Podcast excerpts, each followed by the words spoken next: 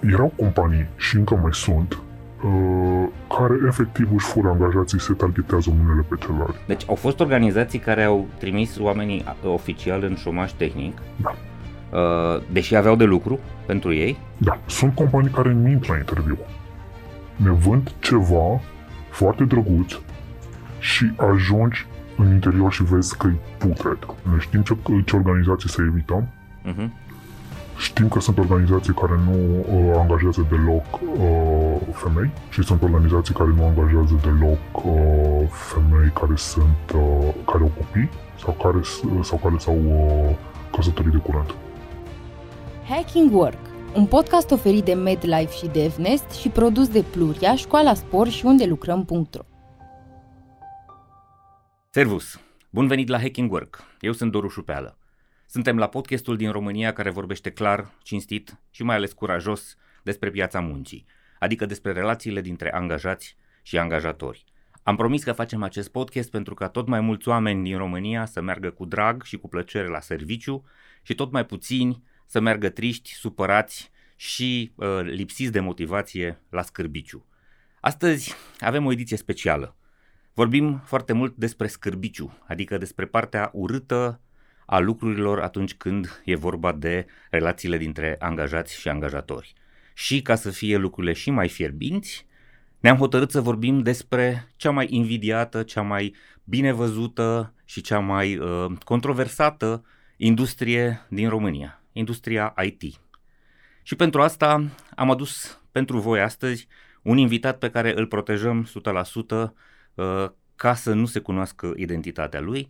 Deci avem un invitat anonim pe care convenția face să-l cheme Dan. Servus, Dane! Servus, Doru. Să vă spun câteva lucruri despre Dan, lucruri reale, uh, în afară de uh, numele pe care l-am ales împreună. Dan are 40 de ani, a terminat uh, facultatea de informatică la Universitatea Tehnică din Cluj-Napoca, are o experiență de 18 ani ca inginer în industria software, 12, 12 ani ca programator și 6 ani ca arhitect software. În momentul actual lucrează ca arhitect software într-o companie, uh, nu o să o localizăm. El uh, trăiește în Cluj. Am lucrat, Dan a lucrat în mai multe firme. Trei ani într-o firmă cu capital românesc, patru ani într-o firmă de outsourcing americană cu 800.000 de angajați cu sediul în Cluj, 5 ani într-o firmă de outsourcing britanică și 6 ani într-o firmă de produs cu specific american. L-am invitat pe Dan pentru că mi-a scris un mesaj și mi-a spus despre foarte multe lucruri pe care le-am întâlnit și eu, le-a întâlnit și el și le-au întâlnit foarte mulți dintre voi în uh, organizațiile din uh, România și mai ales în organizațiile din industria software. Și uh, relația noastră este mai veche, noi ne cunoaștem de câțiva ani și uh, aș vrea să începem de la o poveste pe care uh, multă lume a aflat-o de la mine și despre care am scris inclusiv în cartea mea. Este vorba de un fenomen care s-a întâmplat la începutul anului 2020, imediat ce a început pandemia. Un grup de ingineri software din Cluj a produs un document uh, Excel pe un drive pe Google în care foarte mulți alți oameni din industria software au început să scrie despre ce au făcut organizațiile lor, ce decizii au luat când a început uh, pandemia și când, evident, s-au schimbat uh, viețile tuturor și strategiile de business. Dan este unul dintre cei care a creat acest document. Și despre asta o să vreau să vorbim la început, pentru că eu folosesc acest exemplu în cursurile mele ca să demonstrez că reputația organizațiilor se naște natural prin uh, modul în care oamenii vorbesc, relatează, povestesc ce li se întâmplă și dincolo de PR și de orice fel de tehnici de marketing pe care le-ar putea folosi organizațiile, adevărul spus de oameni și mărturisit de ei în tot felul de relatări, într-un astfel de document uh, Excel, pe Glassdoor, uh, pe unde lucrăm.ro, pe orice alt uh, forum, este mai valoros și este mai important pentru că vine cu o poveste reală. Dane, hai să începem cu subiectul ăsta. Ce v-a făcut în primul rând pe voi să porniți acel document chiar când a început pandemia? Care a fost motivul? În primul rând, uh, oamenii au mai fost, uh, să zicem așa, concediați uh, și în uh, an 2008-2010, în perioada, în La anul- criza anterioară. la criza anterioară, da. Și tot așa s-a aflat uh, în piață. Au vorbit oamenii între ei. da? Oamenii vorbesc între ei. E un sat mai mic, toată lumea e colegă și prietenă cu toată lumea și zvonurile, sau mă rog, informația circulă foarte repede. Uh, ceea ce ne-a venit uh, cumva ca o mănușă a fost uh, pandemia care a zis ok, lucrurile se vor schimba. Și cât de bine se vor schimba? Sau cât de mult se vor schimba? Cum reacționează firmele? Pentru că așa cum noi ne căutăm firme uh, și vrem ca oamenii uh, să vrem firme care să, în care să ne simțim bine, Mhm. care să ne Care să fie respecte, tratați corect. în care să nu funcționăm doar pe baza acelui contract, cu bani sau fără. Vrem uh, pur și simplu o firmă care uh, să pună osul și să ne, să ne protejeze în momentul în care Apar uh, dificultăți, apar situații dificultăți, grele. exact. Aha. Asta este ceva pornit. Și voi ați trăit experiența asta în 2008, da? Unii dintre voi sau oamenii știau că în 2008 au fost foarte mulți oameni care au suferit, au fost concediați, au fost lăsați pe drumuri Da. și ați crezut că se poate întâmpla din nou acest lucru și pentru asta ați creat acest vehicul în care să se comunice, oamenii să scrie ce au pățit. Da. Ok, foarte bun motivul. Și ce ați aflat?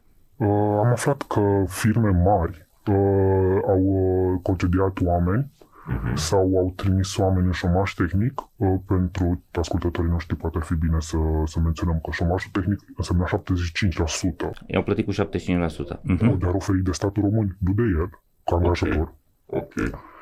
Uh, chestia asta um, nu s-a aflat în piață, în piață foarte, foarte repede pentru că cei de la resurse umane, PR-ul companiilor au încercat să țină chestiile astea cât mai Ascunse. Cât mai ascunse, da. Mhm. Să le țină cumva sub preș. Am Și înțeles.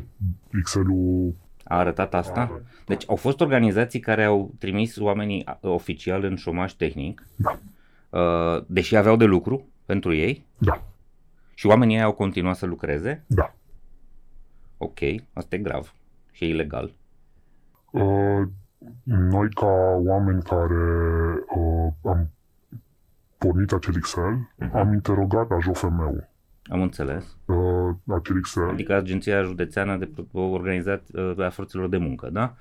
uh, Reprezentanța Ministerului Muncii și a Guvernului României. Da, și singura instituție care are toate datele oficiale despre angajări, concedieri, uh, trimitere în șomaș tehnic, uh, suspendarea uh, contractului de muncă și orice altă activitate pe care Mhm. Și ce ați aflat? am Interogând aflat instituția că asta. sunt foarte multe companii, uh, nu doar IT, și, și companii mari uh, din industria Horeca, de exemplu, care au, uh, închi- au trimis oameni în, uh, În șomaj în tehnic. șomaj tehnic.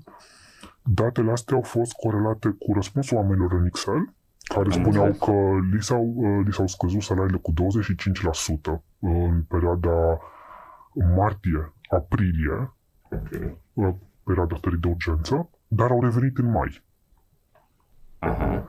În momentul în care oamenii n-au spus în nicio formă că au fost trimiși în șomaș tehnic, cumva uh, putem avea suspiciunea rezonabilă că au fost trecuți în șomaș tehnic doar scriptic. Am înțeles. Ei au continuat să lucreze, deci au primit salarii mai mici. E- Există această suspiciune. Aveți și mai multe dovezi? Ați reușit să... Ok. Bun. Să zicem că poate asta nu este un, neapărat un caz uh, cert. Ce altceva a mai reieșit din ce spuneau oamenii? Care au fost lucrurile urâte care s-au întâmplat atunci? Uh, firme care nu doreau să treacă în, uh, în modul de, uh, de lucru work from home Așa. au fost obligate de statul român Mhm. să treacă în Așa. work from home. Uh, firme care aveau, au, deja aveau medii toxice în interior și oamenii căutau o soluție sau un vehicul prin care să-și exprime nemulțumirea. Mhm. Iar acest, acest, acest Excel le-a venit mănușă. Uh, oameni care uh, menționează de micromanagement uh, s-au tăiat bugetele de, de learning din De toate învățare. companiile. În foarte multe companii, e adevărat. Pot să confirm asta pentru că am văzut că nu mai vin oamenii la cursuri, chiar și dacă le-am organizat online și chiar dacă le-am ținut în aer liber și puteau să sosească. Asta e adevărat. Uh, firme care au dat afară oameni în, uh, în pandemie pentru că le-a căzut un proiect, asta e neoficial, iar oficial poziția companiei a fost că acei oameni erau low performeri. Mhm. Uh, e ok să fii low performer? Întrebarea e cum reușești să ajuți acel om? E low performer pentru că nu-și dorește să învețe? Că nu are context? Sau pentru că firma nu, are, nu, nu l-a trimis la cursuri de învățare? Am înțeles. Și da, de fapt, l-ai angajat, dacă l-ai angajat, poate ar fi trebuit să știi cât de mult performează. Și fix când vine criza, descoperi că e low performer. Da. Și un număr de 50 de oameni, toți de pe același proiect, e foarte interesant. Uh-huh. Acum, între noi fie vorba, cu siguranță au fost și proiecte care au căzut. Da, au existat uh, sectoare industriale, econo- bucăți de economie care au fost blocate, cum e Horeca, cum, sunt, cum e aviația, cum au fost foarte multe, automotiv, da, uh, care au suferit și atunci cu siguranță s-a văzut o scădere de cerere uh, din partea clienților pentru anumite companii uh, software. Treaba asta e un fenomen economic real. Cumva nu este o acuzație prea gravă pentru organizațiile astea, faptul că au reacționat în felul ăsta? Dacă nu donau către spitale sume importante de bani, discutăm de sute de mii de euro, uh-huh. îți dădeam dreptate. Ah, ok. Deci tu ai văzut pe de o parte oameni concediați din organizațiile respective și separat organizațiile respective uh, excelau în spațiu public prin a arăta cât de mult ajută ele sistemul de sănătate. Da. Ok. Și ți se pare imoral? Uh, da, este cel, este cel puțin uh, imoral. Uh-huh. Uh, drept dovadă, uh, acele firme au început să caute angajați noi la vreo 6-7 luni după ce s-a uh-huh. terminat uh, perioada, mă rog, stare de urgență uh-huh. Și nu mai găsesc. Pentru că acel Excel și datorită ție, Doru, uh, a fost viralizat s-a, s-a plimbat destul de mult și lumea a început să evite companiile din acel Excel. Am înțeles. Acum, da, eu mi-asum responsabilitatea pentru că am distribuit acel document, pentru că mi s-a părut că este un fenomen social uh, autentic, este un uh, fenomen specific economiei uh, și societății moderne în care oamenii vorbesc, folosesc platformele online ca să spună adevărul și am crezut de la bun început că este foarte corect, pentru că am văzut un număr uriaș de oameni care aterizau acolo și care puneau uh, informații. Mi s-a pus în cârcă de mulți uh, uh, au cumva paternitatea documentului și chiar am și răspuns că îmi pare foarte rău că nu l-am generat eu. Pentru că nu mi-a venit ideea, dar când am văzut ideea voastră am zis da, asta este un lucru care trebuie remarcat și n-am făcut decât să distribui pe LinkedIn și pe Facebook și pe alte rețele uh, acest conținut, să spun uite se întâmplă acest fenomen și e bine să, să luăm uh, aminte la el. Mai sunt alte lucruri care erau scrise acolo și care erau urâte? Uh, trebuie să menționez uh-huh. și uh, trebuie să lăudăm și companii care au înțeles de mersul nostru uh-huh. și uh, au reacționat foarte pozitiv la uh-huh. uh, acel Excel. Au fost angajați care n-au înțeles mesajul companiei. Înțeles. Și efectiv n-au primit măriri sau uh-huh. o, o chestiune de genul acesta, iar poziția oficială a companiei a fost trimisă tot în Excel. Am înțeles. Din care uh, ei uh, au uh, menționat că respectă și înțeleg dorința de comunicare a angajaților, înțeleg faptul că noi avem nevoie să comunicăm între noi și să fim transparenți, uh-huh că își asumă lipsa de comunicare și uh, față de angajați și că le pare rău. Dar nu acesta este mesajul pe care l-au trimis, urmând, ca, urmând să vină cu, cu un mesaj uh, către oamenilor. Către oamenilor. Și au corectat cumva comunicarea pe care au făcut să greșit. Da. Ok. Genul acesta de atitudine trebuie nu doar aplaudată, ci și încurajată. Am înțeles. Deci cumva uh, poți să spui că inițiativa voastră, informală și cumva Uh, venită în așa de nicăieri, haiducește, da, a determinat uh, o schimbare de atitudine la nivelul uh, organizațiilor și unele dintre ele au înțeles că au făcut anumite erori de, de comunicare. Bun, ok, au mai fost și alte situații urâte, eu țin minte, da, F- multor oameni li s-a explicat că bonusurile din anul respectiv nu se mai acordă, că aia e, ne e greu, Uh, multor oameni li s-a spus că probabil o să li se taie un pic din salariu, știu treaba asta. Mulți oameni n-au fost ajutați să-și instaleze birouri acasă și li s-a cerut uh, cu multă presiune să lucreze repede și uh, foarte bine. Foarte mulți oameni au simțit uh, Uh, micromanagement uh, într-o formă agresivă, urmărire, tot felul de programe instalate ca să-i urmărească să vadă ce fac și cum fac. Știm lucrurile astea. O să și discutăm despre multe dintre astfel de subiecte. Bun, uh, pentru cei care sunt curioși, eu o să, după ce o să publicăm acest episod, o să redifuzez acel document Excel în formatul pe care l-am reușit eu să-l salvez la unul dintre, una dintre ultimele variante și pe care îl și folosesc în cursurile mele, astfel încât cei care sunt interesați interesat să vadă cam ce scrie acolo. Bun, hai să ne întoarcem la subiectele noastre pentru că mi-ai, mi-ai mai zis despre multe alte lucruri care sunt urâte, triste și dureroase.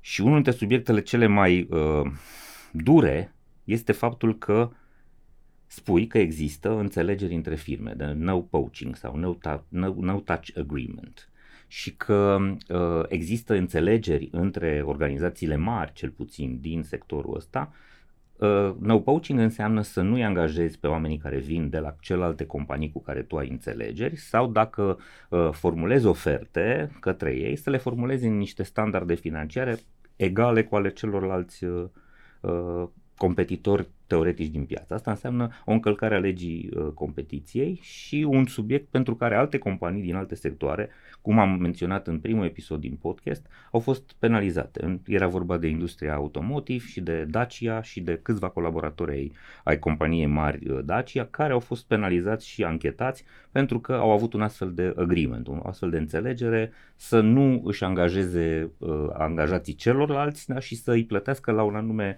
uh, grill astfel încât au afectat libertatea pieței uh, muncii și uh, competiția corectă și astfel au ținut salariile oamenilor foarte jos. Ai date despre treaba asta? Până în, IT? Până în 2020, uh, noi aveam o oarecare rezo- uh, suspiciune rezonabilă. Uh-huh. Știam care sunt nivelurile uh, salariilor din IT uh-huh. și cam și nu nu se trecea de ele, decât destul de rar. Uh-huh. Și zici că cei mari făceau cumva legea, jucătorii mari, care nu erau foarte mulți la momentul ăla. A fost o suspiciune rezonabilă, dar în okay. 2020, în okay. Uh, acea conferință de presă pe care, care cred că ți-am trimis și link-ul. Da, este un video uh, pe pagina uh, domnului Emil Boc, un video din 2020, 30 octombrie, este o conferință publică în care au participat mai mulți manageri ai mai multor organizații software și din, din tehnologie, din Cluj. Zim despre ce e vorba, ce ai găsit acolo. Uh, sper că vom putea să lăsăm uh, linkul în descriere. Așa cum o să punem documentul Excel, o să punem și linkul la acest video.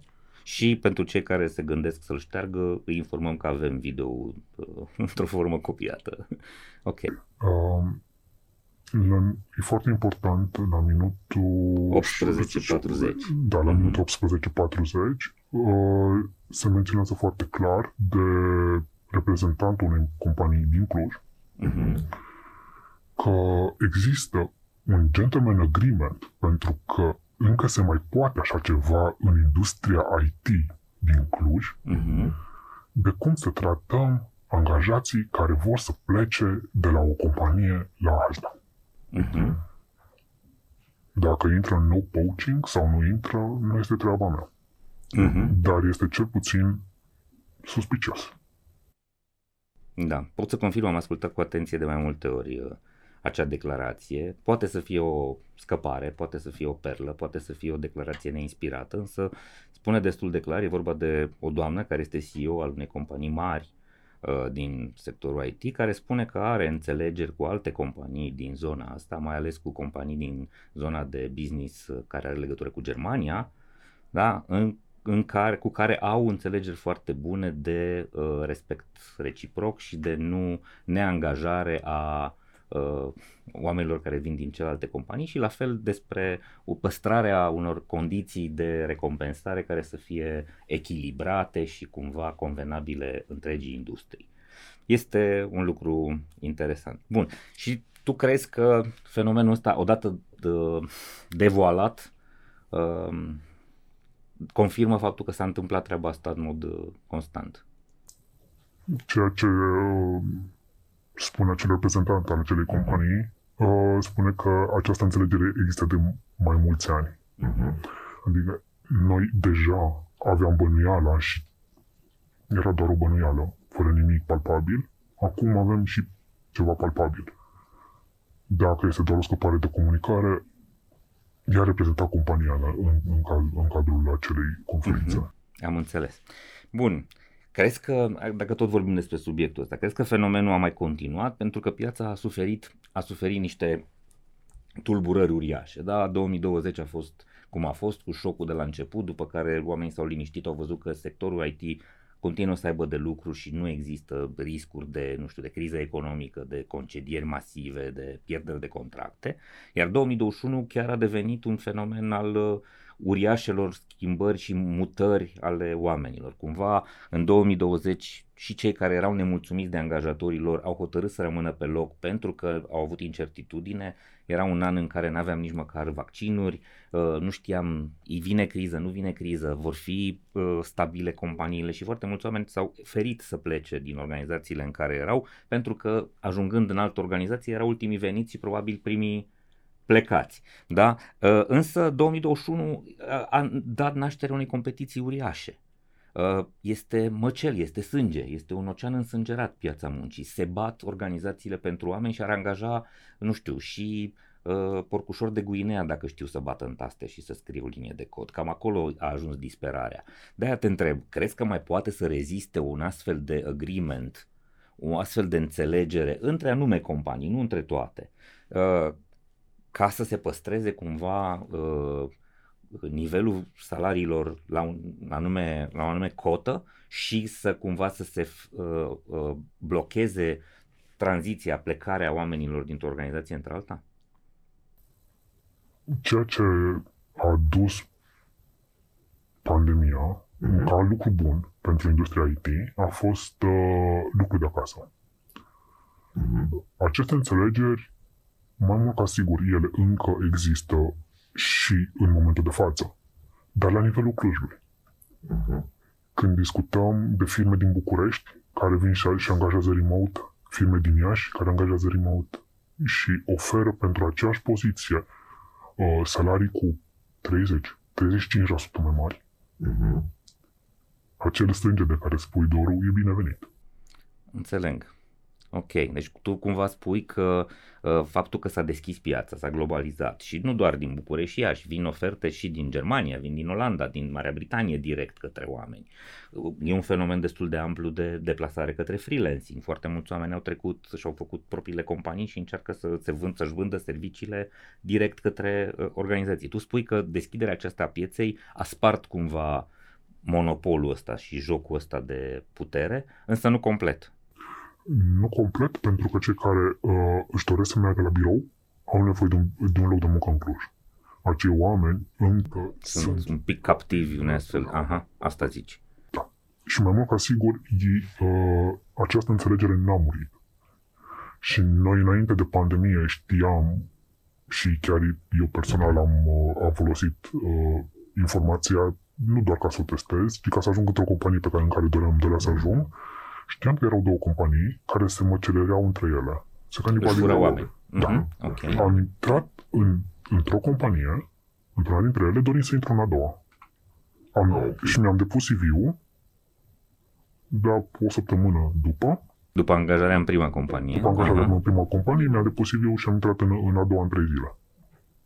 Ok, deci numai pentru că veneai de dincolo. Iar uh, când am încercat să-mi depun CV-ul direct la compania în care îmi doream să, să ajung, uh, nici n-am fost luat în considerare, nici măcar n-am primit un, un e-mail. Și ce înseamnă asta? Adică ce vrei să, să zici că înseamnă treaba asta? erau companii și încă mai sunt uh, care efectiv își fură angajații și se targetează unele pe celelalte. Ok. Se, își, uh, sunt rivale pe aceeași piață, de obicei uh, ori piața, ori se bat pe aceeași piață olandeză sau germană și atunci au nevoie de... De experți în zona respectivă sau pe anumit, anumite tipologii de sectoare, nu? Automotive sau finance sau... Am înțeles. Și tu zici că asta e iar o competiție Era. absurdă? Era. Era. Era, Mhm. nu mai este pentru că una dintre companii a murit. Am înțeles. Ok, uite, totuși aș veni să apăr un pic sau să încercăm să găsim un argument pentru asta. Cel puțin pentru organizațiile din outsourcing, există o graniță, o limită superioară f- f- peste care ei nu mai pot să treacă cu prețul pe care îl oferă pentru muncă. Da? Pentru că piața globală are uh, un echilibru uh, și cumva, nu știu, există niște tarife pe munca, pe ora de muncă pe care organizațiile de aici nu le mai pot uh, depăși, nu pot să ceară mai mult de, nu știu, 50-60 de euro, să zicem, asta e o sumă uh, medie, să spunem, dar 50-60 de euro pentru o oră de lucru a unui uh, inginer bun. Da? Și atunci uh, această limită este posibil să fie cea care generează uh, limitele din piața asta. Adică hai să nu oferim mai mult de atât pentru că începem să devenim nerentabili. Nu ești de acord cu treaba asta? Ba da, sunt, uh, Ok. sunt de acord și e normal că aceste limite să există. Doar că, din acel rate, compania și-a profitul, are niște cheltuieli Da. și apoi își plătește angajatul. E adevărat. Acele cheltuieli sunt generate de departamente, de mulți șefi, manageri, Ok. care la rândul lor nu sunt facturați la client, dar sunt costuri pentru companie. Da, sunt costurile indirecte. Uh-huh. Uh, acele costuri indirecte, în unele cazuri, pot fi scăzute. Pentru că sunt situații în care uh, companiile, deși blamează uh, birocrația statului, într-un, și spun că statul îi plimbă cu hârtii și uh, au nevoie de autorizație și plimbă la, cu, cu ștampile și e adevărat. Mhm.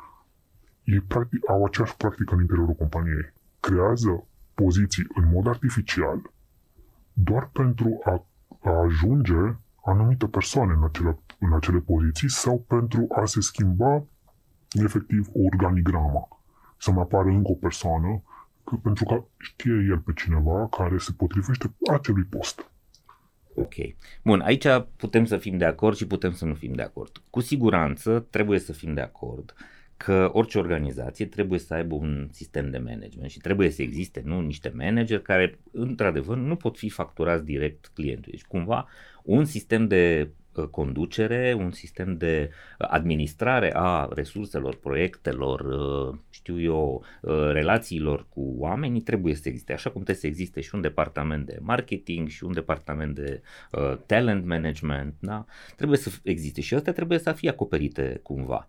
Ceea ce spui tu este că există organizații unde această schemă este umflată artificial. Da, Mhm. Artificial prin efectiv introducerea unui nou pas într-un proces în loc de exemplu să ai o, ad- să îți primești o adeverință de la re- resurse umane, ca așa se Mhm. numește departamentul, uh, să primești o adeverință doar făcând o cerere scrisă, o, o scrisă, mai ai nevoie să mai, să, să mai aprobe încă un manager și primești Ah, aceeași, ok. adea, aceeași adeverință. Ok, Este ok. fix același uh, principiu pe care îl folosește statul român în momentul în care vrea să mai creeze încă un post.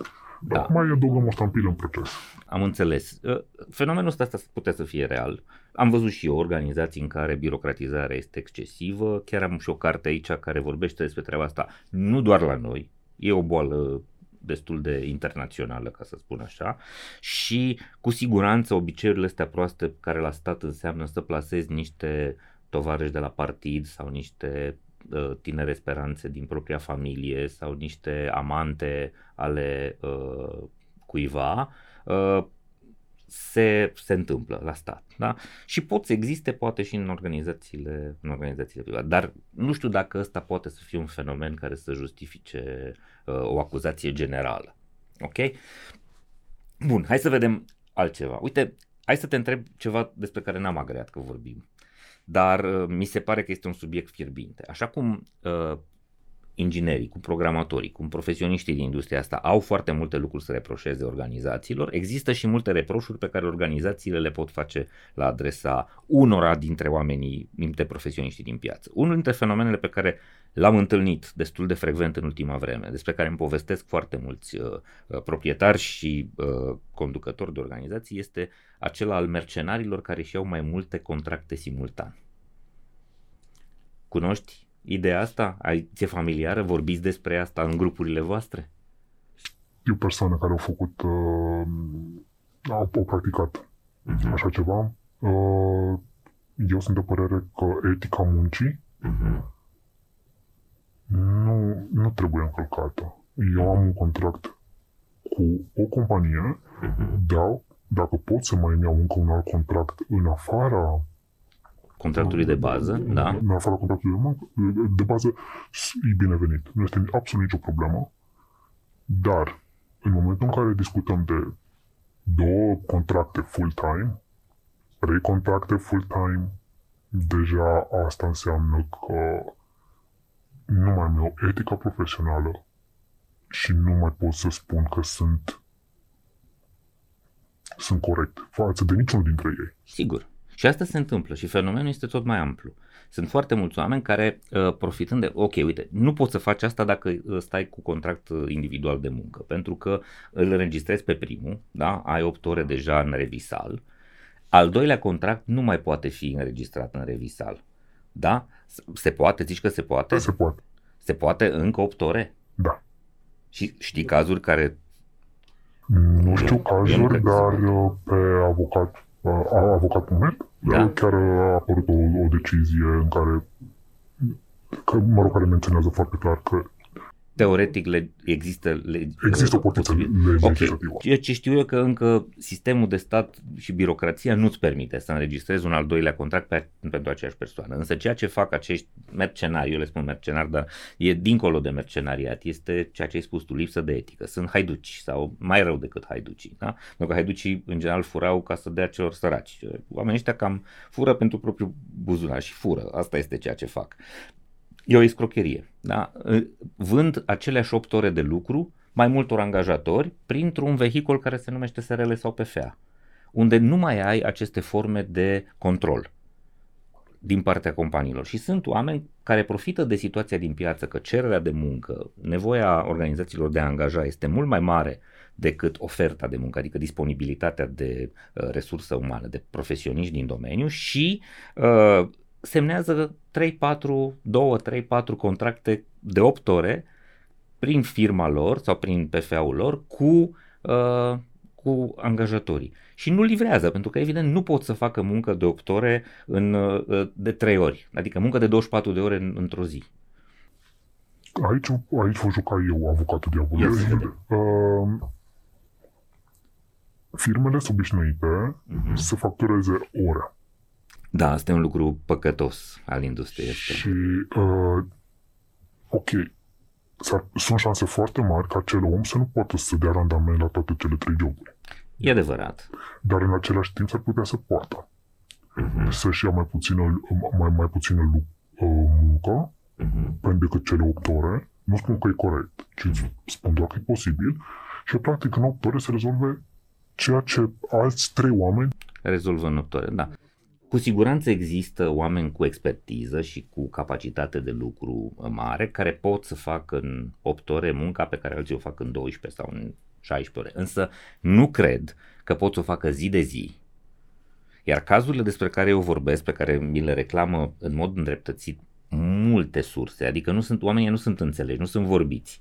Da? Sunt pur și simplu relatări uh, ale, ale lor care ne îmi dau certitudinea că e un fenomen real. Da? Uh, E vorba de oameni care și iau contract de 8 ore, își asumă volum de muncă pe care să-l livreze în 8 ore, dar care nu livrează. Și explică treaba asta în prima lună că stai că încă nu m-am obișnuit cu voi, după aia stai că încă am dificultăți să înțeleg proiectul, după care stai că, nu știu, am avut copilul bolnav, după care tot felul de invenții de genul ăsta și stau în acel contract 3, 4, 5 luni până când organizația se prinde, stai că omul ăsta mi-a promis că îmi dă muncă de 8 ore și el nu-mi dă decât 2 ore sau mai puțin, e concediat, însă inbox-ul lui de pe LinkedIn sau de pe de căsuța lui de e-mail este plină de oferte de la alții și se îl abandonează pe primul angajator și se mută frumușel la următorul. Și continuă lanțul ăsta al slăbiciunilor fără niciun fel de uh, restricție. Așa cum noi am pornit acel Excel Mhm. și companiile pot să pornească un Excel similar. Ho, ho. Foarte bună sugestia asta, deși există riscuri legate de legislație, GDPR, etc.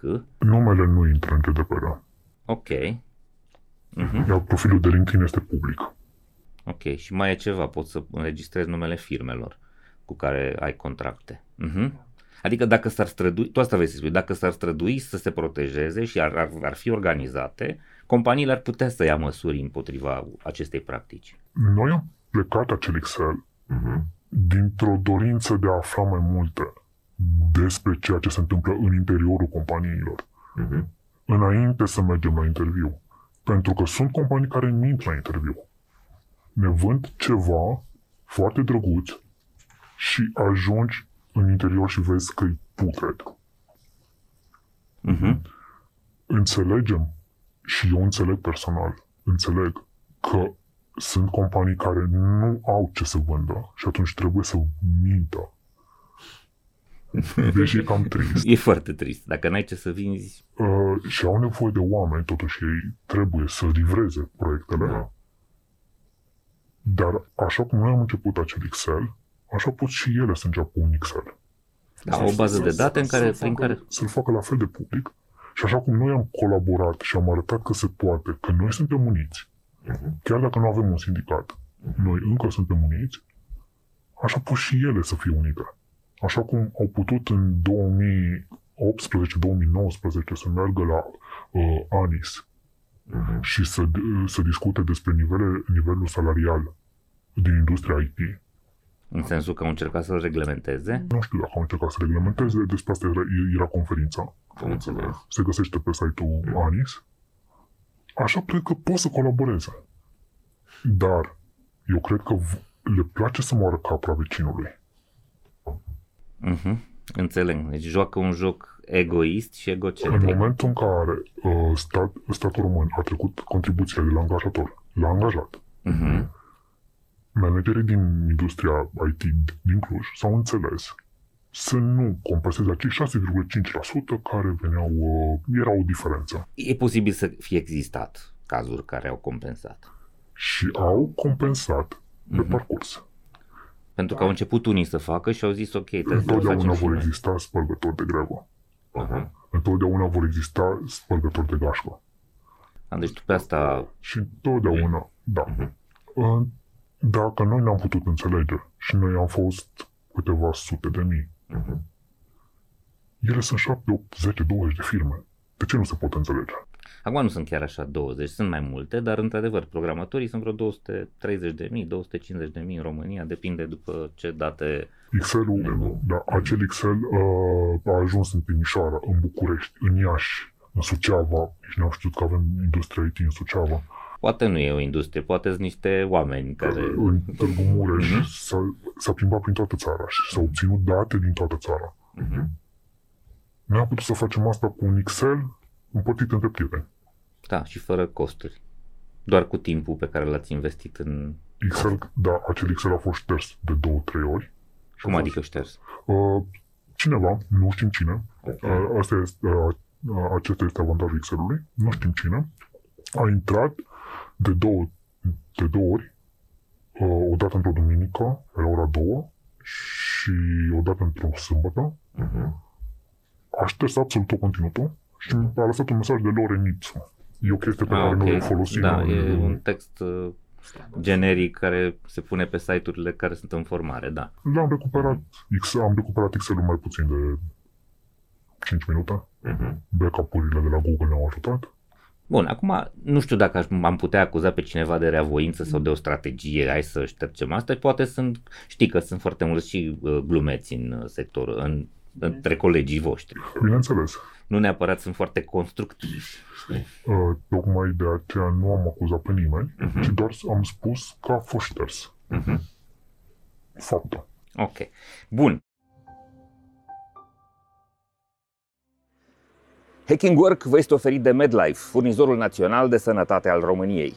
Ca angajator al mii de oameni și furnizor de sănătate pentru aproape 800 de mii de angajați, cel mai mare sistem medical privat din România știe că putem să ne facem bine doar căutând împreună soluții la probleme, având grijă de noi și de colegii noștri. Astfel, construim organizații sănătoase și un mâine mai bun decât astăzi. Împreună facem România bine. Hacking Work este un proiect susținut de compania de software DevNest. Cu toții am crescut cu întrebarea ce vrei să te faci când o să fii mare. La DevNest, răspunsul este orice, pentru că exact asta este DevNest, un loc plin de oportunități, construit transparent, având oamenii în centrul tuturor acțiunilor și proiectelor. Un cuib în care cresc sănătos oameni, cariere și proiecte tehnologice. DevNest înseamnă dezvoltare. Construim oportunități, creștem o comunitate. Hai să ne întoarcem la lucrurile care sunt deranjante și dureroase în industria asta și am aici câteva subiecte pe care mi le-ai propus și care cred că sunt extrem de valoroase. Odată, manageri, micromanageri și, surpriză, un concept nou, nanomanager. N-am mai auzit despre asta uh, foarte, uh, de foarte multă vreme și nu prea con- uh, controlez bine conceptul, de-aia am să te rog să-mi explici tu. Care sunt lucrurile pe care le reproșa managerilor din organizațiile IT? Managerii din, organi- din organizațiile, Nu tuturor, celor... discutăm de manageri, Ok.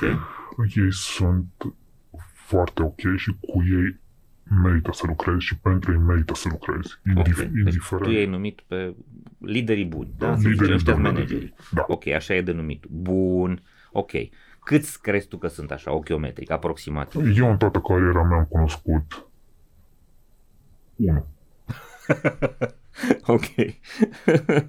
Bun. Um, presupun că sunt mai mulți. Unul din câți manageri?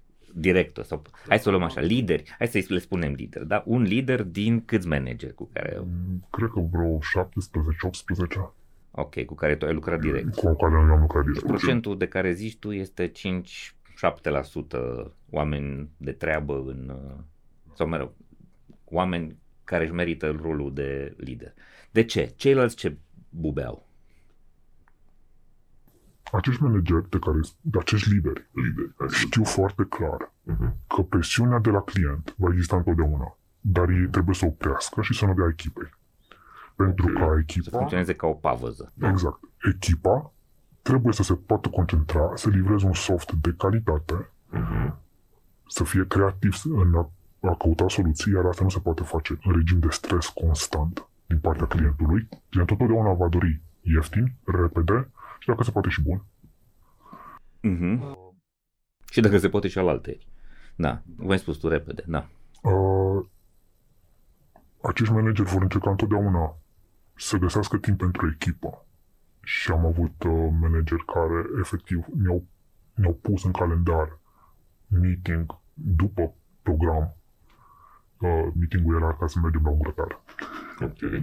Pentru că știa că nu, nu, le, gă- nu le putem găsi timp și atunci a pus meeting în calendar și a fost a preferat așa. Ne-am mers, la- am mers la un grătar. Mhm.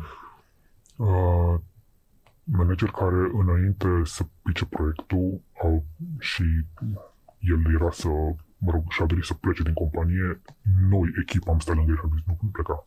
Rămâi cu noi. Ok, asta e exemplu pozitiv. Asta este exemplu. Exemplele, ne, deci pe- pe ceilalți tu i-ai pus în categoria micromanageri și nanomanageri, doar ăștia sunt?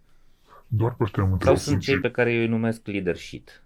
Cei pe care tu îi numești leadership, Ok, că dar, sunt îi- foarte multe- Dar, îi- dar îi împărțim în două categorii. Ok, hai să vedem. Uh, sunt în macro, în micromanagerii pe care deja îi cunoaștem, care acum în pandemie s-au acutizat pentru că trimit mesaje să vadă dacă tu lucrezi. De parcă dacă ești la calculator, înseamnă neapărat că lucrezi, nu te poți... E un bombardament digital și nu sunt numai mesaje. Sunt ședințe, sunt, îți cer rapoarte, îți cer tot felul de uh, mail-uri, explică-mi, uh, zi fă estimări, mai dăm o estimare. Știu, da, cam asta la asta te referi, da? Adică o presiune uriașă în a urmări oamenii, ai ține sub control. Cu acești manageri cumva ne-am obișnuit, pentru că sunt peste tot în industria IT și ne-am obișnuit. Dar nu sunt neapărat de acceptat. Nu sunt de dorit, dar asta este. Deci e Am, partea... am, avut, am avut ocazia uh, cu un manager să-i spun că eu pun un post-it pe ecran, pe ecranul monitorului, tu vii, îl citești și te întorci. Pentru că venea odată la 10 minute Te întrebe și Să- să- tu aveai același răspuns. și aveam acel răspuns. Încă este uh, în lucru și mă întrerupea pe mine. De cele mai multe ori uh, și munca de, de development și munca de bug fixing și tot ce înseamnă partea asta, ajungi să analizezi o bucată de cod care e scrisă de tine sau nu, nu mai contează. Și ai ajuns până acolo, ai muncit două, trei ore să ajungi până la un punct, vine cineva, te întrerupe și s-a pierdut ideea, s-a pierdut firul. Da. Și treaba asta creează depresie, presiune, stres și poate să ducă la burnout. Știu foarte mulți oameni care ajung la burnout tocmai din cauza acestui bombardament de informație care de fapt nu e informație, ci este bombardament de comunicare inutilă legată despre de muncă, dar nu efectiv, nu ajută efectiv munca. Ok, uh, de ce crezi că fac oamenii uh, ăștia asta? Sunt rău intenționați, o fac uh, uh, o fac pentru că sunt diabolici sau pentru că nu știu altfel sau nu înțeleg? Nu știu altfel. Ok. Au nevoie de securitatea, locu- siguranța locului de muncă. Păi în industria IT, siguranța locului de muncă este default. De acord, dar ei așa o văd. Uh, Uh, vor, nu neapărat locul de muncă, ci vor să-și securizeze poziția. Asta vrei tu să spui, poziția de putere. Aha, ok. uh, nu știu că se poate, efectiv, ei nu înțeleg că se poate și altfel. Uh-huh. Au problema asta de a controla ei tot. Dar nu sunt răuvoitori. Deci acești oameni trebuie pur și simplu ajutați și făcut să înțeleagă că e mai bine fără ca ei să intervină atât de des într-un proces de dezvoltare a unui, a, a, a unui produs. Tu cumva spui că este o formă de incompetență, dar inconștientă. Eu așa o denumesc. Da, este nu Ei sunt neînțelegere. competenți în ceea ce fac ei, dar nu înțeleg ceea ce facem noi. Da. Ei, vezi aici, de multe ori, uh, când explic uh, oamenilor din organizații despre conceptul ăsta de incompetență inconștientă, cei mai mulți reacționează, cum? Că eu mă pricep. Da, însă managementul, leadership înseamnă, dincolo de priceperea în domeniu, care este uh, normală, înseamnă o mulțime de alte abilități pe care ei nu le uh, acumulează, nu le asimilează. Empatie, capacitate de comunicare, încredere, delegare, au- să dai autonomie oamenilor, să dai, uh, uh, cum să spun eu, uh, libertate. Efectiv, să poți să ai încrederea asta în oameni, încât să știi că dacă sunt lăsați și le oferi condițiile bune, ei îți vor da rezultatul ăla fără să te duci tu să-i bazi la cap secundă de secundă. Treaba asta ar trebui antrenată. De asta spun că e incompetență inconștientă. Ei nu realizează că sunt încă multe alte abilități și uh, metode de lucru pe care ar trebui să le uh, asimileze. Înțeleg, am înțeleg micromanagementul. Deci tu spui că este acceptabil ca aia, e, ne-am obișnuit cu el. Atunci hai să vedem partea asta urâtă, nanomanagementul. Ce înseamnă asta? Asta este un picuț mai mult și decât un micromanager. Ok, Pentru cei care nu lucrează în industria IT, uh, un micromanager are o listă de tascuri pe care le asignează unei echipe. Se face de regulă un planning Mhm. și o, o dată pe zi se, merg, uh, se organizează un meeting de 15-20 de minute în care se oferă statusul. Deci acel status ar trebui să fie suficient pentru un micromanager, pentru absolut da. Pentru cei care nu sunt în IT, o listă de sarcini cu, uite, tu ai de făcut asta, cu tare are de făcut asta și o dată pe zi se face o întâlnire, fiecare zice unde este, pe ce, pe ce, unde se află pe grafic cu îndeplinirea acelor sarcini. Ok, Da.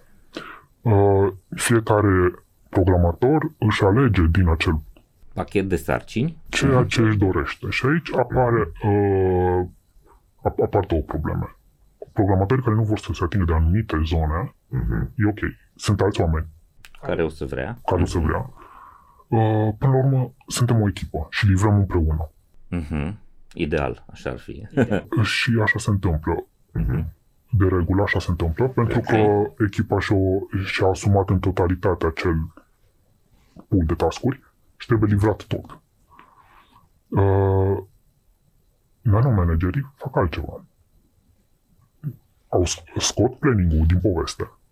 Deci Așa. echipa nu mai știe ce face toată echipa. Asignează fiecare task fiecărui om din echipă.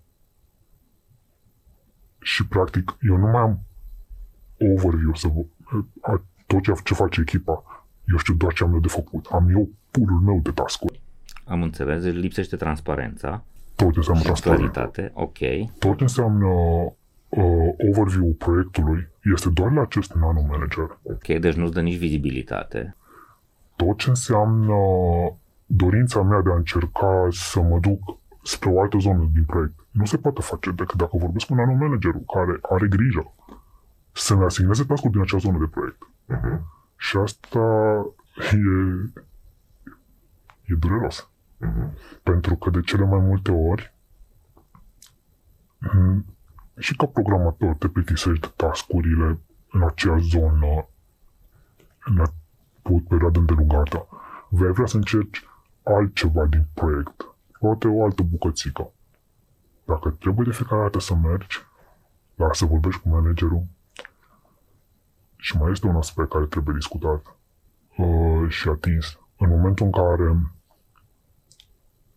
nano managerul a, asignează fiecare task fiecărui om, pe lângă faptul că eu știu, își consumă timpul, Mhm. de cele mai multe ori oamenii nu cresc. Pentru că îi ține în aceeași zonă. Uh-huh. Și al, sunt situații cu oameni Nu crezi că în sensul că nu dobândesc uh, abilități. abilități noi și cunoștințe noi și nu progresează ei profesional. Da. Uh-huh. Scopul fiecărui uh, programator ar trebui să, să înceapă să crească atât prin experiență, cât și prin cărțile pe care le citește și prin cursurile pe care Cursuri. le, pe care le Și urmează. prin interacțiunile cu cei mai experimentați. Și nu neapărat. Deci știu organizații unde uh, învățarea este uh, uh, reciprocă. Seniorul îl învață pe junior lucruri ce țin de programare de profesie strict de zona de tehnologie, iar juniorul învață despre viața modernă. Despre, uite cum arată un TikTok, uite despre care e rostul, nu știu, unei anume noi aplicații, ce, cum poate să economisească timp uh, comandându-și mâncarea prin Glovo, uh, lucruri de genul ăsta, da?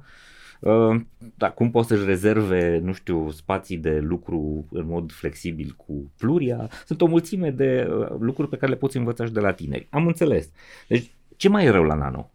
Uh, în momentul în care asignezi o persoană unui task, nu mai există acel concurs de idei. Ah, ok, deci omoară și colaborarea și creativitatea. Nu mai există. În momentul în care nu există planning, nu mai există ideea de... Eu, aș- eu m-am gândit să fac așa și vine colegul meu care e în dreapta și poate știe zona mai bine decât mine. Și, și zice, Îți sugerează. poate, poate e mai bine să faci altfel. Ok. Poate e mai bine să faci Deci nu există dezbaterea asta, nu există colaborarea, ci pur și simplu devii, ai sentimentul că devii un utilaj de producție pe care cineva îl încarcă și tu trebuie să Extensia, faci șuruburi. devii, fără să vrei, extensia mâinilor managerului. Ok, și te depersonalizează, Da. te deprimă treaba asta? Te distruge Când lucrezi profesional? cu el, nu-ți dai seama. Ok. Dar uh, îți dai seama când cunoști altceva. Pentru că estimările pe care noi le dăm pe task-uri, fiecare task are o anumită estimare. Da, în- îl voi face în atâtea ore sau în atâtea zile. Mhm. Uh, Oamenii care lucrează sub acest mic nano-management nu știu să dea estimări. Aha, Deloc. ok. Și asta e dăunător pentru ambele părți. Da. Pentru că un- de cele mai multe ori se pot înșela, pot fi puși să muncească mult mai mult pentru că nu vor termina în 6 ore, ci vor termina în 10 ore poate. Ok, și pe de altă parte nici business-ul nu are o vizibilitate asupra capacității proprii de producție în mod real. Ok, sunt foarte deși oamenii ăștia? Eu am întâlnit vreo câțiva, Mhm. destul de mulți.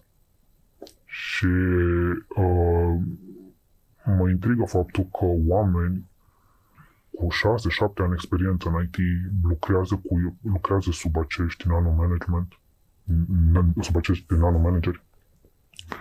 Și când am întrebat de ce, răspunsul lor a fost eu sunt născut, crescut în această companie. Eu am lucrat cu acest manager de mult timp. Înțeleg. Deci nu, nu au comparație, nu au termen de comparație sau pur și simplu sunt captivii unei relații pe care le este, nu știu, confortabil să o păstreze, deși nu e cel mai bun lucru pentru ei. Nu știu că, că se poate altfel. Aha. Zici că există? La, la, la cum arată piața astăzi? Există. Crezi că sunt atât de mulți oameni care sunt captivi într-o, în relații de astea abuzive? Sunt, sunt oameni care sunt captivi, pentru că a venit acum și războiul. Da, o altă sperietoare care îi face pe mulți să uite de propria evoluție, da? Corect? Uh, sunt oameni care, după ce ai lucrat 6-7 ani sub același nano manager, ai impresia că tu ești senior, dar mergi la interviu și îți dai seama că nu mai ești senior. Că tu, de fapt, ai 6-7 ani doar pe hârtie. Ah, ok. Deci cumva Pentru că te-a ținut activ. fenomenul diabolic este că te, te devalorizează Da. și tu uiți să te mai actualizezi și uiți să, să ai valoare în piață. Nu, mă- nu reușești să ai valoare în piață. Decât dacă investești în tine din nou, Mhm. câteva luni bune în care să te reactualizezi Și în care ai mare nevoie de mentorat, pe care nu l-ai primit. și pe care nu o să primești. Ok. Dane, mi-ai mai scris două subiecte și aș vrea să le vorbim și pe astea. Pentru că unul e legat de cartea pe care vreau să le o sugerez oamenilor, să o, să o exploreze. Birocrația din organizații și posturi inventate. La ce te referi? Uh, am, a fost o situație destul de interesantă. Um, într-o organizație mi-a povestit un, un prieten Mhm. uh, că era nevoie de un, un post nou pentru o persoană care avea toate pilele posibile în companie, numai conform organigramei existente, nu mai avea unde să crească. Ah, ok. Asta era maximul care se putea conform organigramei. Adică structura curentă a organizației nu avea un loc pentru persoana aia. Așa că Dar persoana aia avea importanță, da? Era, impor- era cineva. era Și cineva, sau știa pe cineva.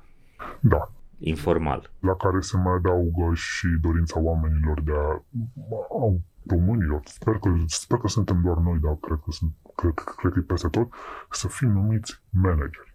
Putem să Ah, fim Asta orice e dorința de manageri. titluri, goana după titluri, da. Mhm. Așa că s-a creat o poziție peste departamentul de resurse umane Ok. și peste departamentul de local support. Local support în, depart- în, uh, în industria IT sunt oamenii la care mergi când ai uh, probleme cu laptopul, cu Mhm. calculatorul, când Da. ai nevoie de un cablu și așa mai departe. Mhm. Și, uh, evident, persoana fiind non-tehnică, Așa. conducea un departament semi-tehnic. Cu da. Cu valențe tehnice. Mhm. Noi am zis că putem să facem o glumă și să evit ocazia să primim un tichet pentru cablu wireless. Cablu wireless. Ok. Asta e o glumă de IT-ști. Glumă Evident. tipică de geeks, da. Uh, și noi am zis că nu, nu- așa ceva în primul rând că nu există, Mhm. dar îl vom aproba. Pentru că aprob- tichetul nostru, odată aprobat, ajungea la team lead, care îl aproba mai sus și ajungea la test manager. A, i-ați trimis o capcană. A, a fost aprobat până s-a ajuns la payroll. La achiziții. La departamentul de procurement. Aha. Și ei au căutat să cumpere. Au căutat acest să cablu. cumpere trei zile Am înțeles. și s-a, s-a primit uh, răspuns că n-au găsit. Dar nu se găsește, e criză de... N-am înțeles. Asta arată incompetență. Mhm. Cum? Da. Mhm. Sunt, uh, sunt organizații care au departamente întregi, organizații de IT, uh, care fac munca ce alte organizații o fac un soft. Generează facturi. De acord. Există. Și avem genul acesta de, uh, de Inadecvare. birocrație în mod, în mod normal, la care nu te aștepta. Mhm. Adică într-o organizație de IT, ar- organizații din sectorul creativ, nu? Ar trebui, trebui și să- orientate către performanță. N-ar trebui să ai astfel de structuri. Și înțeleg, să înțeleg cumva că asta voi observați și cumva simțiți că munca voastră, o parte din munca voastră este cheltuită inutil, absurd, nu? Este resursele, banii pe care voi îi produceți pentru acea organizație în calitate de creator de valoare, da? Simțiți că sunt uh, aruncați pe apa sâmbetei de niște decizii care nu neapărat sunt inteligente. nu este nici treaba noastră și nici responsabilitatea noastră cum își, cum își cheltuie organizația. Banii. E treaba Mhm. ei. Ah, ok. Dar discutam de, de acele uh, salarii maximale pentru că nu mai poți să mai crești. Mhm. Ah, ok. Zici că ați putea să câștigați mai mult dacă organizația ar reuși să-și optimizeze procesele și să fie onestă cu costurile vo- ei. Am urmărit uh, chiar uh, podcastul cu Tudi cu studii de la Rebel Dot, da? Da, uh, am rămas surprins Mhm. că există companii care efectiv îți spun noi atâta câștigăm de pe tine. Mhm. Asta înseamnă profitul nostru și așa mai departe. Da, transparență. Regula transparenței. Da. E un model care are tot mai mult succes și nu e nou. Uh, Prima, una sau una dintre primele organizații care au făcut treaba asta în IT este Buffer, de exemplu. Buffer este o organizație uh, din software, nu știu ce face uh, specific, are o, o soluție, are produse proprii și au publicat transparent grila de salarii care ținea cont de expertiză, tipologia postului și, și inclusiv localizare, pentru că viața în San Francisco poate să fie mult mai scumpă decât viața în Londra sau invers, da? sau viața într-o localitate mai mică din Statele Unite. Și evident, uh, totul era foarte transparent și fiecare știa dinainte uh, cum s-ar putea poziționa. Treaba asta s-a întâmplat și în România.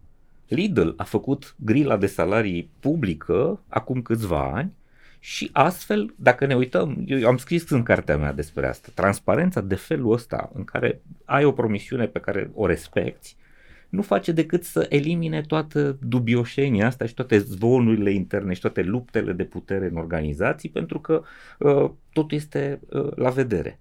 Iar direcția în care merge lumea și organizațiile moderne la, și uh, sănătoase la minte, asta este. Hai să fim transparenți și oamenii să înțeleagă de ce din banii pe care îi câștigi pentru ei, o parte trebuie să-i cheltui pentru funcțiile interne, pentru sediu, pentru, nu știu, laptopuri, pentru uh, chirii, pentru o mulțime de lucruri. Și e firesc și antreprenorul ăla să aibă partea lui din, din bănuția aia. Eu cred că modelul ăsta o să-l vedem tot mai des și eu mă bucur că facem podcastul ăsta tocmai pentru că putem să oferim astfel de modele. Hai să ne ducem la ultimul subiect pe care l-ai propus. Minciuni în anunțurile de angajare. Cum adică? Uh, sunt firme, Mhm. sunt organizații care știu că folosesc tehnologii învechite, Ok. la care nu se mai duce nimeni, pentru că sunt tehnologii de nișă sau din anii 2000, 2005 maxim, Mhm. și atunci uh, frum- frumusețează poziția cu tehnologii de ultimă generație, cu uh, ultimele framework-uri, proiecte în dezvoltare și au, ele au de fapt proiecte în mentenanță, unde se face doar bug fixing și pe tehnologii vechi, Mhm. Crezând că Deci cumva, pentru cei care nu din IT, îți promit că o să construiești mașini și tu de fapt o să primești la reparat tot felul de rable. da, Mhm. Ok. mm, rable sunt mult spus. Daci 1100, să spunem așa. Ok, ok, adică rable vechi, înțeleg. Mhm. și uh, îi, uh, îi destul de, um, de trist că trebuie să facă treaba, că trebuie să facă asta. Cu cât ele sunt mai sincere în interviu, cu atât au șansa, În anunț, în în primul rând, anunț, după în care în interviu, interviu, mhm. cu atât au șansa mai mare să găsească persoane care să se potrivească jobului. Mhm. Pentru că așa cum poate colegii din resurse umane încă nu s-au prins, dar o să le dau acum o veste, sper că nu îi șochează. Mhm. Recrutarea a început înainte ca ele să trimită mesajul de recrutare către noi.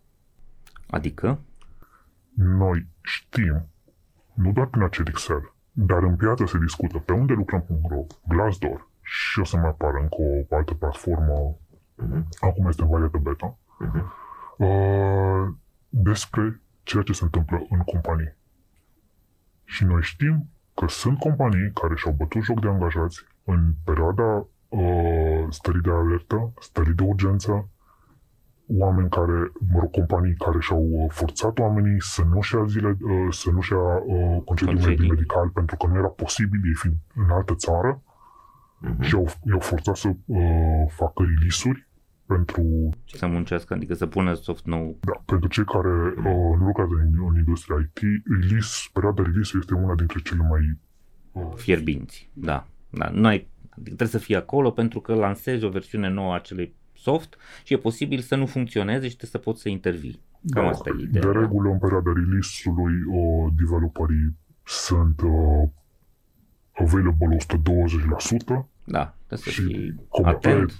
complet rupți de orice altceva. pentru că asta e realitatea. Am înțeles. Dar este o perioadă scurtă, de două, trei zile și două, trei zile după.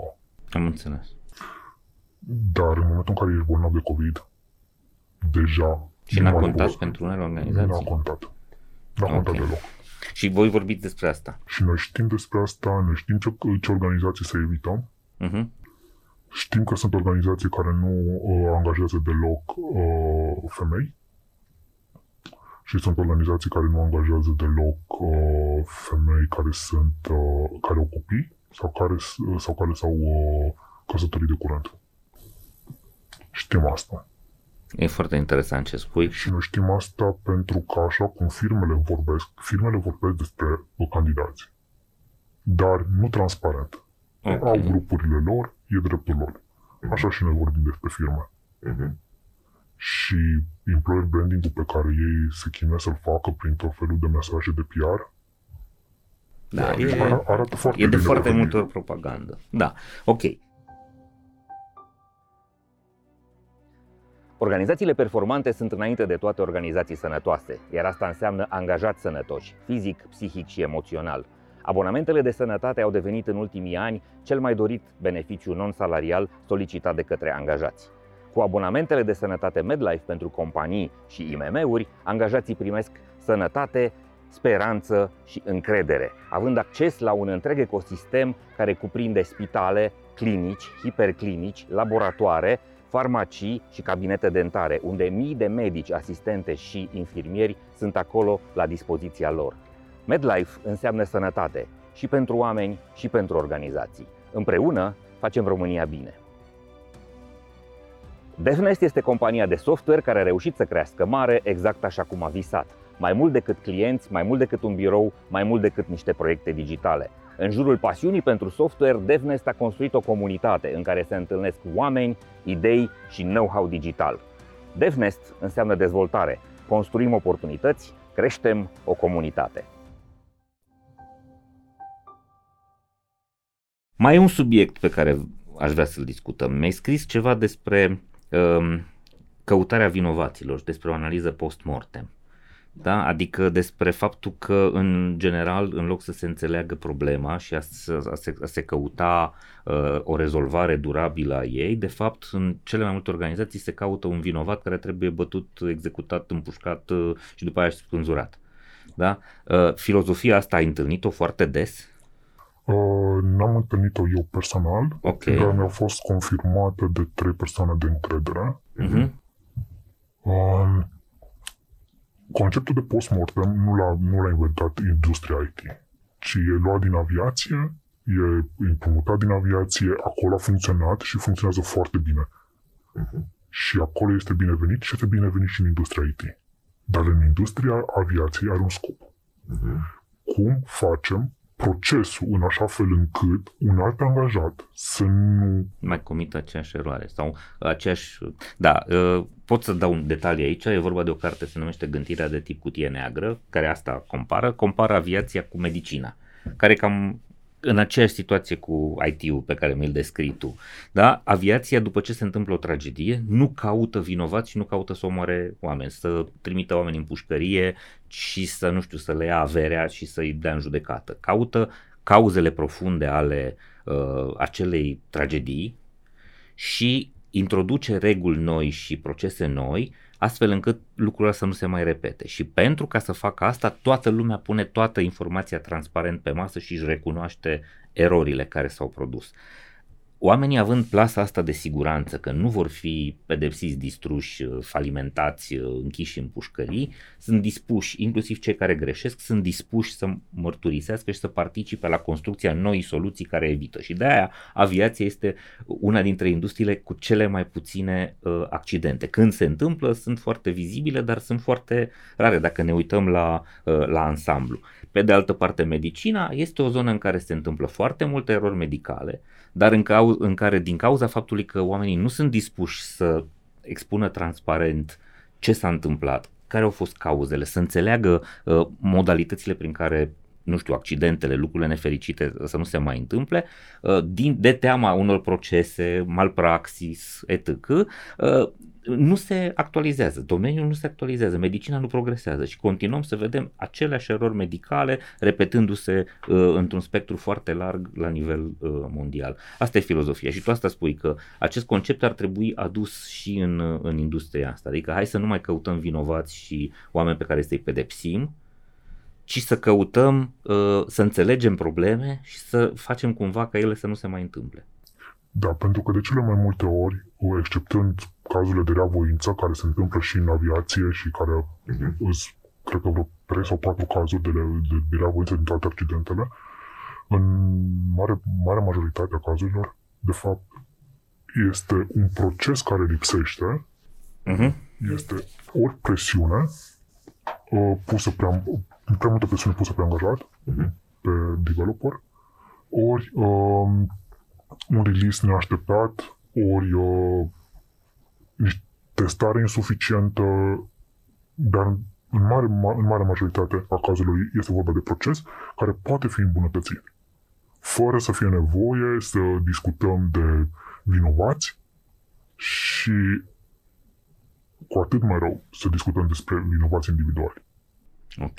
Pentru că o echipă livrează, nu livrează doar un developer, o firmă își pune sigla pe un soft, nu un developer și cam, a- cam la asta ar trebui să se rezume. Cum putem noi să facem lucrurile să fie cât mai bine și industria IT deja uh, evoluează într-o direcție bună tot ce înseamnă procese, de aici a început metodologia Agile și așa mai departe.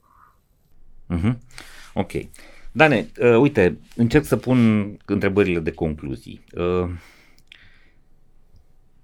multă lume care se va uita la emisiunea asta sau la uh, înregistrarea asta o să spună, băi, de fapt nu e așa de rău în sectorul ăsta, este o industrie extrem de dorită. De ce uh, veniți voi să căutați nod în papură și să vorbiți despre lucrurile urâte care se întâmplă, când de fapt este sectorul care plătește cel mai bine, uh, are oamenii cei mai fericiți, uh, ne, ne dă multă bunăstare, uite ce uh, uh, nivel de trai are Clujul, uite ce uh, uh, bine ne e. Da? Și întrebarea mea este, e chiar atât de rău? Sau de fapt tu vrei să spui ar putea să fie mult mai bine? Industria IT, cel puțin din Cluj, Mhm.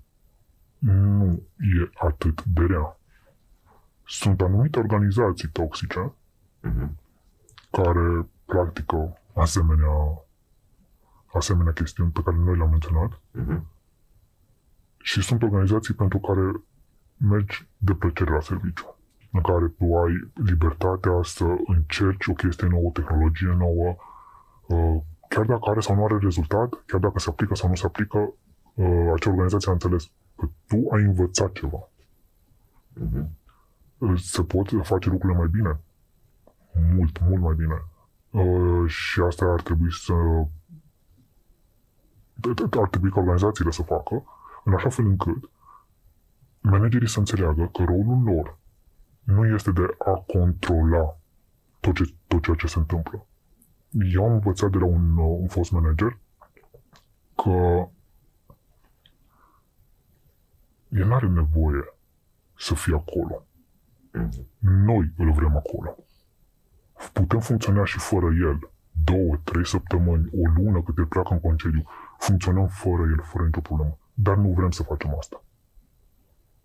Pentru că îl vedem pe el ca lider și atunci când au vrut să plece, noi am zis, nu pleca. Ok, înțeleg.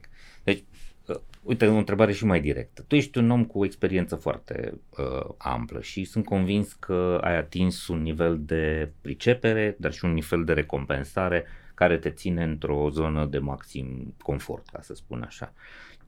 Care, ce te mână pe tine în luptă? Uh, Adică de ce te mai amesteci în zone, în subiecte de genul ăsta când tu ai putea foarte bine să stai pe fundul tău, să te bucuri de niște venituri uh, consistente și să te faci că nu vezi uh, lucrurile urâte din, uh, din jur. Ce, care ți interesul, ca să zic așa? Ca, sau care e motivul pentru care tu uh, totuși inițiezi astfel de lucruri, pui astfel de probleme, pui astfel de subiecte pe masă? Ce câștigi tu din asta? De câștigat eu nu câștig nimic. N-am, nu mai plătit să vin la podcast ca să Slavă Domnului, nici n-aveam cum. Um, jobul pe care l-am este un job călduț, dar este călduț pentru că eu am trecut prin multe uh, experiențe neplăcute. Uh, juniorii care intră acum de pe băncile facultății, poate ar fi bine să, să știe de ce manager să se ferească. Și că nu este absolut nicio greșeală și nicio problemă să-ți schimbi jobul odată la 3-4 luni, spunând că ai părăsit managerul. Iar, co- iar colegii din resurse umane să înțeleagă că a schimba jobul odată la 2-3 luni de zile, mai ales că Când întâlnești situații rele, este, de- este de preferat decât să vedeți un, un CV foarte frumos, 10-11 ani în aceeași companie, sub un anumit manager. Ok.